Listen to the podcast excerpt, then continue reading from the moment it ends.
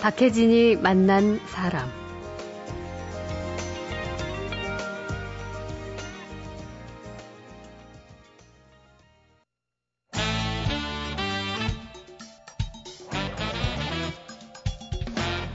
김갑수의 세상 보기.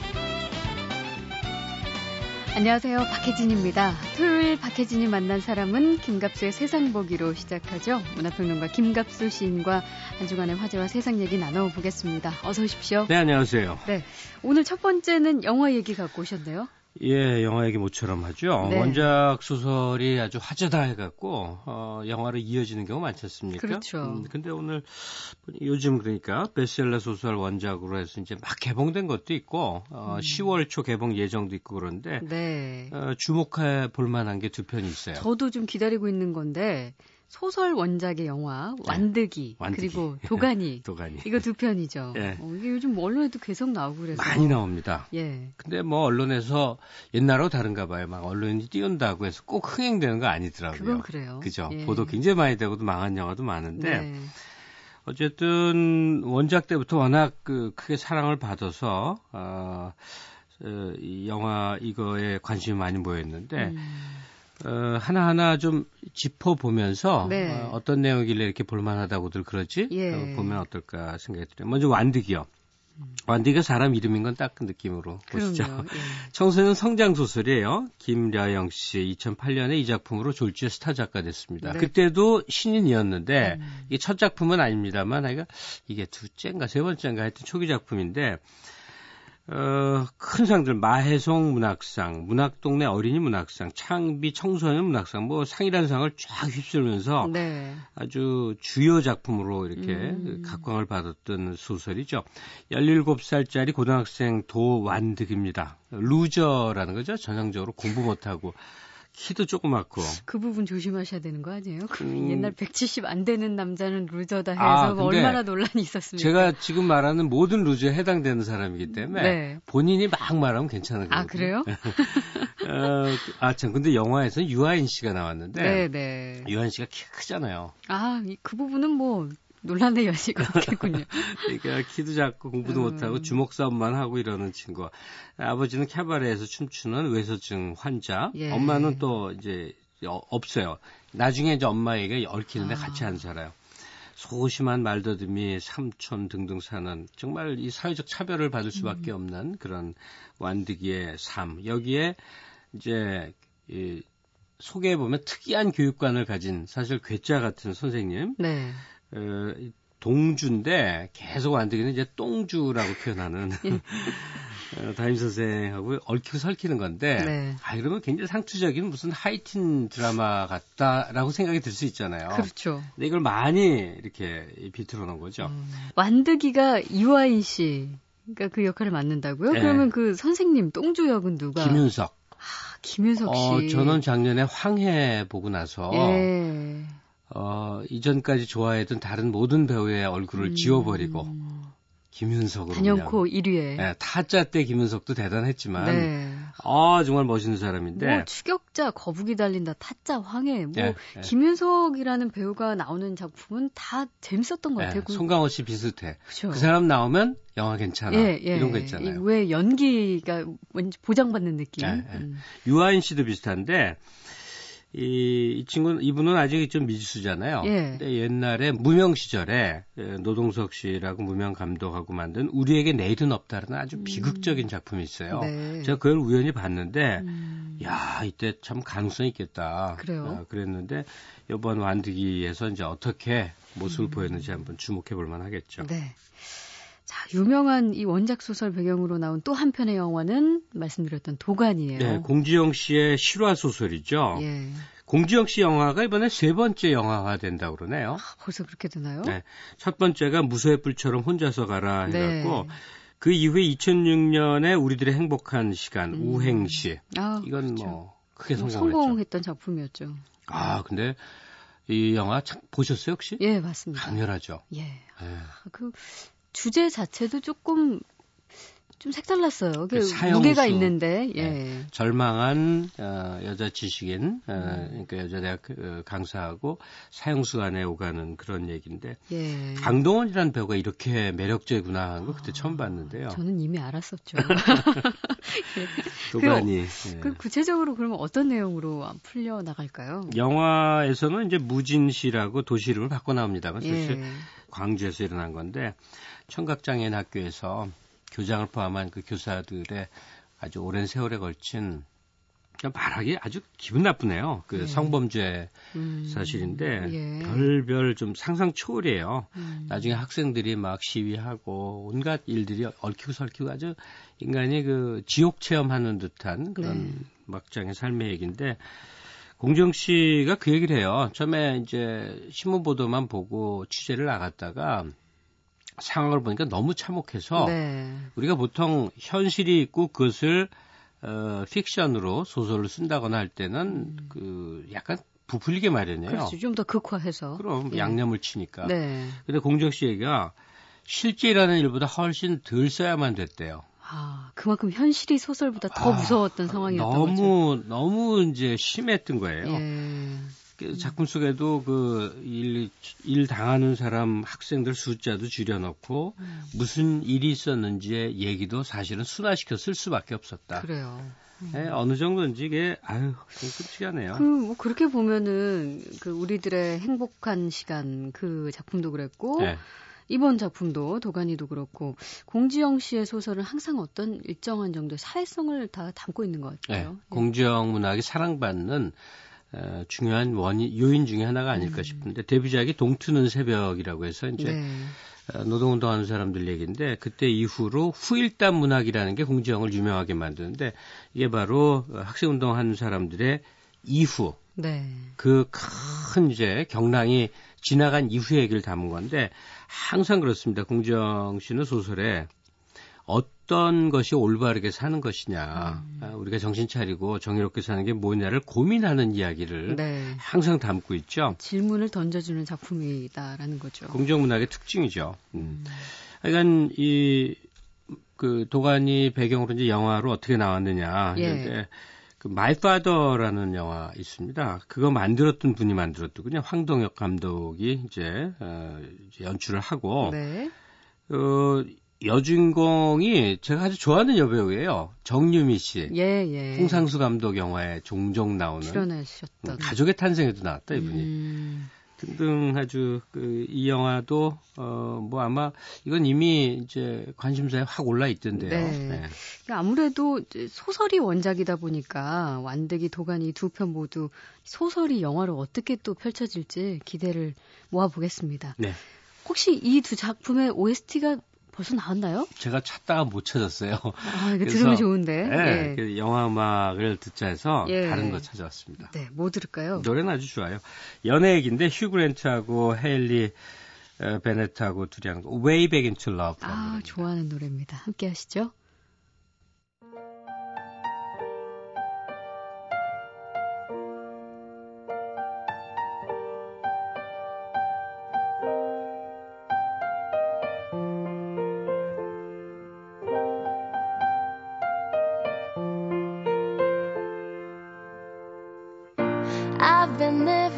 The shadow overhead. I've been sleeping with a cloud above my bed. I've been lonely for so long. Trapped in the past, I just can't seem to move on. I've been hiding all my hopes and dreams away. Just in case I ever need them again someday. I've been setting aside 영화 그 여자 작사 그 남자 작곡의 OST Way Back Into Love 함께 하셨습니다. 토요일 박혜진이 만난 사람 첫 순서로 김갑수의 세상 보기 진행하고 있습니다. 문화평론가 김갑수 시인과 한 주간의 화제와 세상 얘기 풀어보고 있는데요. 자, 두 번째 화제는 역시나 정치 사회 쪽 주제 다시 들고 나오셨습니다. 예. 예. 아, 계속되는 이제 테마일 텐데 네. 안철수 현상. 음. 요새는 아주 용어화됐어요. 네, 뭐 신드롬. 어디 가나 이제 안철수 안철수 했는데 추석 전후로 어 사람들이 이제 한 닷새간 안철수 씨가 이제 서울시장 양보할 때까지 닷새간 유지된 일인데 이제 이러다 말겠지 했는데 네. 어 가령 여론조사 같은 데서 계속 그이 음. 여진이 사그러들지를 않는단 말이에요. 네. 그래서 각 곳에서 지금 토론들을 많이 해요. 이게 음. 도대체 뭘 의미하는 거냐? 네. 뭐 심지어 이명박 대통령이 올 것이 왔다. 뭐 뭐 이런 식으로까지 표현을 했단 말이에요. 네. 그러다 보니까 이 여기에 대한 토론 내용을 좀 우리가 정리해 볼 필요가 있지 않겠냐. 그렇습니다. 뭐 서울시장 후보자리 양보하자마자 뭐 곧장 대선급으로 부상을 했고 또 박근혜 의원과 비교하는 여론조사도 계속 나오고 있고. 어쨌든 안철수 바람이 꺼지지 않았다. 이건 다 증명이 되고 있는 사실이에요. 어, 어떤 공간에서 어, 우리 저 요즘은 꽤 알려진 분입니다. 경제학자 우석훈 박사. 네. 이분하고 이분이 그러니까 안철수 현상에 대해서 어떤 극찬의 이제 어떤 음. 글을 쓰고 거기에 대한 반론 또 재반론 이게 계속되고 있는 중이어서 일단 이 내용을 좀 소개해 드릴까 합니다. 네. 이게 뭐 아마도 안철수 현상이 허상이다, 네. 아니다. 정치 지형의 변화를 의미하는 중대사다. 뭐 이렇게 나뉘어서 토론이 지금 이루어지는 거겠죠. 예, 지금 예. 뭐 핵심을 그대로 얘기하신 예. 거예요. 허상이냐 아니냐 뭐그 음. 얘기했죠. 어, 그런데 이제 좀 확대해서 보자면 이 안철수 현상이라는 게 안철수 개인 얘기가 아니다. 음. 아, 우리 이제 사회 정치 지형의 전반적인 변화 그리고 네. 정치 세력과 정치 지도자를 어떤 유형으로 선택할 것이냐에 대한 토론이다. 음. 이렇게 생각하는 거죠. 네, 네. 우리가 지금 두 개의 체제를 말하거든요. 음. 하나는 보수 양당 구조와 지역 구도라고 하는 이른바 87년 체제라고 부르는 정치 구도가 있고요. 네. 또 하나는 97년 체제라고 부르는 게 있습니다. 음. 이것은 경제 체제, 경제 구도를 말하는 건데 바로 이때부터 본격화된 1997년부터 본격화된 신자유주의 구, 경제 구도, 네. 양극화가 막 심화되는 음. 이두 개가 그야말로 다 해결해야 될 과제로 우리 사회에 지금 다가와 있는 거거든요. 네, 네. 그러니까 안철수 현상이라는 게 바로 음. 이 해결되어야만 할 87년 체제, 97년 체제의 한 대안의 어떤 방향성 같은 거 아니겠느냐, 뭐 이런 음. 얘기 속에 나오는 겁니다. 그 안철수 부산에 대해서 그 극찬을 했다는 우석훈 박사는 88만 원 세대라는 표현으로 알려져 있잖아요. 뭐 그 책으로 굉장히 강한 예. 분이죠. 예. 그럼 이런 현상 속에서 뭐 어떻게 어떤 극찬, 어떤 이야기를 주장을 하는 건가요? 그러니까 안 교수가 새로운 의미의 영웅, 낯선 영웅 또는 이육사시 광해에 나오는 초인에 가까울지도 모르는 완전체 아주 네. 극찬을 네. 하고 있습니다. 음. 아, 그러니까 우리 대중들이 어떤 상징적인 완전체를 늘 꿈꾼다는 거예요. 네, 네. 옛날에는 어떤 힘을 가진 메시아 같은 존재를 음. 원했다고 한다면 그런 상징적인 완전체 또는 이 우리 대중들이 느끼는 이 어떤 지배 시스템에 대해서 사람들이 염증을 느낄 때가 많지 않습니까? 그렇죠. 그에 대한 돌파구 이걸로서 음. 본다는 건데 그러면 안철수라는 인물이 왜 그게 가능했겠는가? 네. 하나는 공감 능력, 또 하나는 상상력이 권력이다라는 이제 음. 유럽의 유명한 그 어, 진보 쪽에 그 금원이 있습니다. 네네. 네. 상상력이 권력이다. 음. 이두 가지가 결합됐다는 거예요. 음, 공감과 상상력. 공감과 상상력. 이 안철수 현상은 배경은 바로 이거다. 이런 얘기를 하는 거죠. 근데 이제 우석훈 박사가 이런 극찬을 내놓자마자 또 비판하는 글이 올라왔는데 그 비판은 어떤 논리에 근거해서 나온 건가요? 네. 저술가 김영종 씨인데 아주 강한 센 반박문을 쓴 게 있어요. 어, 그러니까 어, 이미지파는 장사에 불과했다. 안철수 음. 현상이란 아주 심하게 말하는 건데 어, 안철수 씨가 자기 분야에서 능력을 보인 건 틀림없다. 네. 컴퓨터라든지 기업이라든지 사회공헌이라든지 하지만 그건 음. 어, 많은 그런 사람들이 있다. 예, 각 분야에. 예, 분야별로 다 있다. 근데 이 사회 갈등 구조 속에서 무언가를 해결해 주는 쪽으로 보여준 게뭐 있느냐 음. 이런 겁니다. 에, 김영정 씨 글에 좀 철학적인 배경이 있는데 네. 이게 짧은 말로 설명이 어려운데 음. 가능한 때까지 얘기하면요. 이 세상에 두 개의 관점이 있다는 거예요. 네. 우리한테 얼마나 도움이 되냐는 이익의 관점이 있고 음. 유불리를 완전히 떠나서 그냥 그건 근원적으로 존재하는 것. 권익의 관점이 있대요. 권익은 가령 인간의 자유라든지 음. 인간의 정의라든지 사회의 그 권리라든지 뭐 이런 것들이요. 예.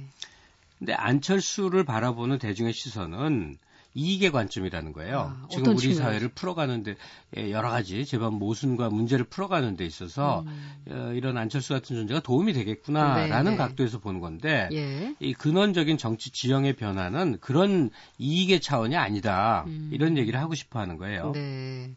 논쟁은 뭐 앞으로도 당분간 계속 이어지겠네요. 어, 그렇겠죠. 예. 예. 근데 이 안철수라는 개인은 뭐 이제 이런저런 음. 상황 속에 놓이겠습니다만 어, 안철수 현상이라는 것이 이제 마치 예광탄, 신호탄처럼 보이는 것으로 어, 우리 권력지향의 이제 그 전면적인 변화 쪽으로 갈 것이냐.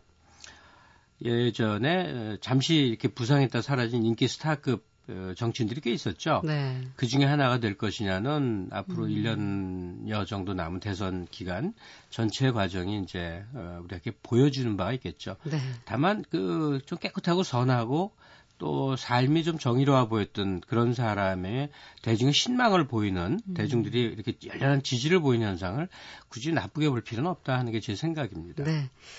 자, 오늘 끝곡 뭐 할까요? 네, 트레이시 채프먼이라고 흑인 그 포크 가수가 있는데요. 예. 어, Give me one reason. 네, 함께 하시면서 인사 나누겠습니다. 고맙습니다. 네 고맙습니다.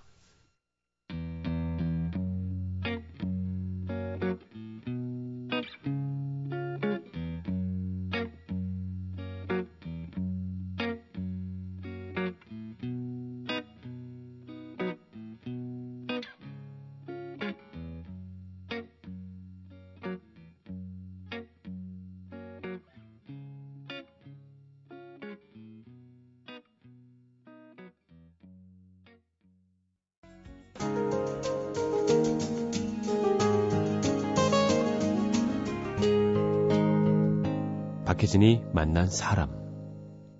토요일 두 번째 시간은 군침 도는 시간이죠. 음식 칼럼니스트 한양대 예종석 교수님과 함께하는 예종석의 맛깔나는 이야기 시작하겠습니다. 이 교수님 어서 오십시오. 네, 안녕하세요. 네. 네. 이제 뭐 완연한 가을이죠. 그러네요. 바람도 차갑고 이번 주에는 가을 음식으로 특별한 거 네, 네. 그런 것 좀 소개해 주세요. 가을 음식으로 좀 경기도 지방의 특별한 음식인데요. 이름도 특이하지만 그 털레기라는 음식이 털레기, 있습니다. 예. 네, 그래서 이게 이 경기도 지방의 그 서민의 보양식이다 그렇게 말씀드릴 수 있는데 네. 미꾸라지 털레기라고도 합니다. 아, 이름이 진짜 독특하네요. 그좀 그래서 더 소박하게 들리긴 하지만 네, 뭐 말은 그게 다 있는 거 다 털어서 넣는다고 해서 털레기라고 그러는데 아, 예. 그럼 뭐 어떤 음식이에요, 이게? 이게 말하자면 이제 농촌에서 농한기에 해먹던 철렵국이라고 생각하시면 됩니다. 철렵국. 예, 농촌에서 자라신 분들은 다 그 철렵국을 해먹던 추억들이 있으실 텐데요. 네. 그 옛날에는 이제 가을 거지를 끝내고 논이나 도랑에서 미꾸라지를 잡아서 음. 탕을 끓여 먹곤 했죠. 그 네. 노인들에게도 대접하고. 음. 그걸 제가 차- 제가 말씀드리는 것보단 고재종 시인이 그 철렵국을 끓여 먹는 걸 노래한 시가 있습니다. 네. 그한 구절을 인용해드리면 오히려 더 실감이 날 것 같은데요. 음. 이런 시입니다. 그 소식을 듣곤 동네 안악들이 성만 시내로 달려오는데 누군 풋배추 고사리를 삶아오고 누군 시래기 토란대를 가져오고 누군 들깨즙을 내오고 태양초 물을 갈아오고 육종 마늘을 찌어오고 다운 고추를 썰어오고 넣을 것은 다 넣게 가져와선 세상에 원 세상에 한가마솥 가득 붓곤 칙칙푹푹 칙칙푹푹 미꾸라지 뼈 형체도 없이 호화지게 끓여 먹었다 이런 시입니다. 모든 것? 예, 네. 종류 다 넣어가지고, 칙칙푹 끓여가지고, 어, 그래서 이걸 이제 경기도 북부 사람들은 예. 그걸 털레기라고 하고 예. 그 지역에 가면 아직도 이 털레기를 파는 식당들도 있습니다. 아, 보통 미꾸라지랑 함께 하는 거네요. 미꾸라지 그렇죠. 털레기가 네네. 주겠네요. 네네. 그 서울식 추어탕하고 추탕하고는 조금 다른가요? 이게 이제 털레기가 여러 가지가 있어요. 예. 뭐, 뭐 시골에서 어, 있는 재료를 가지고 해 먹는 거니까 뭐꼭 음, 미꾸라지만 안 잡힐 때도 있잖아요. 그렇죠. 그래서 뭐 인- 잡히는 대로 넣는데 이 미꾸라지가 많이 들어가면 털레기라고 그러는데 음.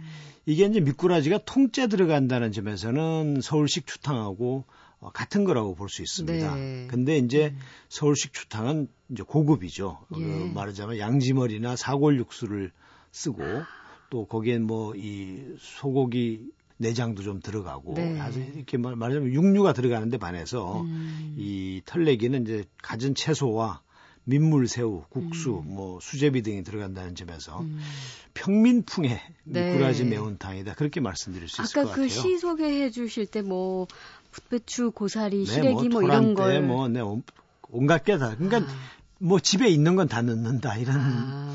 개념으로 보시면 되겠습니다. 그 농촌에서 미꾸라지를 많이 먹는 이유도 있겠죠. 뭐 먹을 게 없어서죠. 뭐 네. 마- 먹을 게 많이 없으니까 옛날부터 미꾸라지는 이제 이 민초들의 동물성 단백질 공급원입니다. 예. 그러니까 어, 농사 지내고 나서 추수 끝나고 나면 이제 좀 한가해지면 이 그 도랑을 치면 거기서 잡히는 걸 가지고 네. 많이 끓여 먹었는데 음. 뭐 그게 그러다 보니까 요즘에 와서는 웰빙 건강식으로 대접을 받게 됐습니다만 네. 예전에는 그저 흔- 흔하게 주변에서 잡을 수 있는 음. 유일한 단백질 공급원이니까 예. 아, 고기는 사실 소나 돼지는 흔하게 먹을 수가 없었고요. 아. 특히 소는 뭐 농사 짓는데 음, 없어서는 그렇죠. 안될 존재니까 잡아 먹을 수도 없고 음. 돼지도 사실 이렇게 많이 키우게 된 게 60년대 후반 70년대 들어와서거든요. 네. 옛날에는 뭐 돼지 같은 걸 한 집에 한 마리 정도 뭐 음. 키크돼야 두 마리 키우고 그래서 뭐 그 고기 소비량을 비교해 보면 60년대 70년대 지금은 엄청난, 엄청난 차이가 차이가. 있습니다. 그러니까 시골에서는 뭐 더더욱 먹을 게 없었으니까 네. 뭐 어, 그런 미꾸라지를 잡아서 먹는 게 유일한 정말 단백질 공급원이었다고 어. 할수 있는 거죠. 그래요. 그 아까 그 철렵국하고도 비슷하다고 했잖아요. 네, 그 농촌에서 먹는 그 다른 지방에도 이런 게 있죠. 철렵국이. 많죠. 사실 지방마다 있죠. 야. 지방마다 있는데 예. 잡히는 데 따라서 뭐 피라미, 모래무지, 뭐 붕어, 미꾸라지, 꺽지 뭐 이런 것들을 음. 잡히는 대로 잡아서 그 지역에서 나는 온갖 야채, 음. 뭐, 뭐 호박도 넣고 풋고추도 넣고 미나리도 넣고 해서 끓여 먹는 건데 이게 이제 경상도에 가면은 어탕국수라는 게 있습니다. 네. 뭐 그것도 이제 철력국의 일종이고 사실은 뭐 거의 비슷한 거라고 보면 아, 되는데 거기에 면만 추가하는 건가요? 국수가 들어가면 어탕 국수가 되고 예. 또뭐 밥에 을 말아 먹으면 어탕 국밥이 되고 네. 뭐 그런 거죠. 음. 수제비를 뜯어 넣으면 어탕 수제비가 되고 음. 그런 건데 그럼 털레기랑 조금 차이점은 있겠죠. 어 뭐 경상도 지역에서는 이제 크게 보면 좀 그 자극적인 걸 좋아해서 뭐 제피가루 같은 걸 넣어 먹고 음. 또 방아잎이라고 독특한 향내가 나는 그 풀이 있습니다. 네. 그걸 넣어 먹는 정도가 예. 다른데 음. 이게 또 충청도에 오면 생선국수라고 해요. 이름이 네, 바뀌나요? 네, 뭐 네. 맛은 비슷하고. 뭐, 뭐 같은 거죠. 예, 예. 음, 물론 이제 지역에 따라서 그 지역에 많이 나는 채소나 그 지역에서 또 그 지역 사람들 입맛에 맞는 양념을 하는 게 좀 다르겠지만 예. 기본적으로는 뭐 비슷하다고 볼 수 있습니다. 음, 그거 얼핏 그 생선국수, 어탕국수 이렇게 들으면 좀 비릴 것 같긴 한데 어떤가요? 근데 끓여놓으면 아주 맛있어요. 그래요? 근데 이게 뭐 구수하고 어, 음. 맛있는데 이거 그것도 제가 말씀드리는 것보다는 네. 농가 원령가의 어, 그 철력국에 대한 그 노래가 나옵니다. 네. 이렇게 돼 있어요. 촉골을 둘러치고 을린 옥척 후려내어 반석에 노구 걸고 속구쳐 끓여내니 팔진미 오후청을 이막과 바꿀 소냐. 그러니까 뭐 정말 최고의 진미라는 거죠. 예. 어. 예. 근데 이제 일제 시대 때 그 우리나라에 와 있던 이제 관리면서 학자이기도 한데 무라야마 지준이라고 하는 사람이 쓰- 쓴 조선의 향토 오락이라는 책이 있습니다. 네. 그걸 보면 뭐 경남을 비롯해서 경남에서도 무려 17곳이고 전국에서 철- 철렵이 행해졌다라는 음. 기록이 있습니다. 음. 그러니까 이게 뭐 서양 사람들 바베큐 해 먹듯이 네. 우리 농촌에서 그저 농한기에 해 먹을 수 있는 어 유일한 영양식이고 음. 또 그것 자체가 또 어떻게 보면 피크닉처럼 뭐 가족이나 놀이. 동네 사람들이 모여서 어, 즐 가을을 즐기는 그런 행사였다고도 볼수 네. 있죠. 지금도 이런 거 먹을 수 있나요? 철렵국? 그럼요. 뭐 어, 하는 데도? 많고 시골에서도 하는데 이제 요즘 시골도 점점 피폐해져 가니까 예. 뭐 옛날만큼은 잡히는 것 같지 않습니다. 음, 가을에 좀 이게 뭐 아까 동물성 단백질 공급원 예전에 이제 네네. 고기를 먹을 수 없어서 농촌에선 주로 미꾸라지를 넣어서 털내기를 많이 해 먹고 또 방금 소개해드린 그 지역마다 있는 철렵국 역시 함께 많이 먹었는데 근데 이게 이제 예. 꼭 서민들만 한 것도 아닌 것 같아요. 그래요? 제가 기록을 좀 찾아보니까 어, 태종실록에 보니까 그 임금이 완산 부윤에게 지시를 하는데 네. 자신의 형이 그 회안 대군이라는 분이 아마 그 이제 유배를 가 있었던 모양인데 음, 그 자기 형님이 유배지에서 철렵하는 것을 허락하는 네. 그런 그 기록이 나옵니다. 예, 아, 예. 또 연산군 일기에는 보니까 선릉 수릉관 그 말하자면 묘를 지키는 분이죠. 음. 박안성이라는 사람이 제실의 냄새를 풍기니 제관은 철렵을 못하게 하자고 건의를 하는 글이 나오는데요. 네. 그러니까 이게 뭐 임금의 형님도 예. 철렵을 즐길 정도로 아마 음. 그 당시에선 사람들이 즐기는 풍류가 아니었나 싶습니다. 아, 네. 자, 이번 주 예종석의 맛깔나는 이야기에서는 털레기, 특히 미꾸라지 털레기와 그리고 철렵국에 관한 이야기 나눠봤습니다. 오늘 고맙습니다. 네, 감사합니다.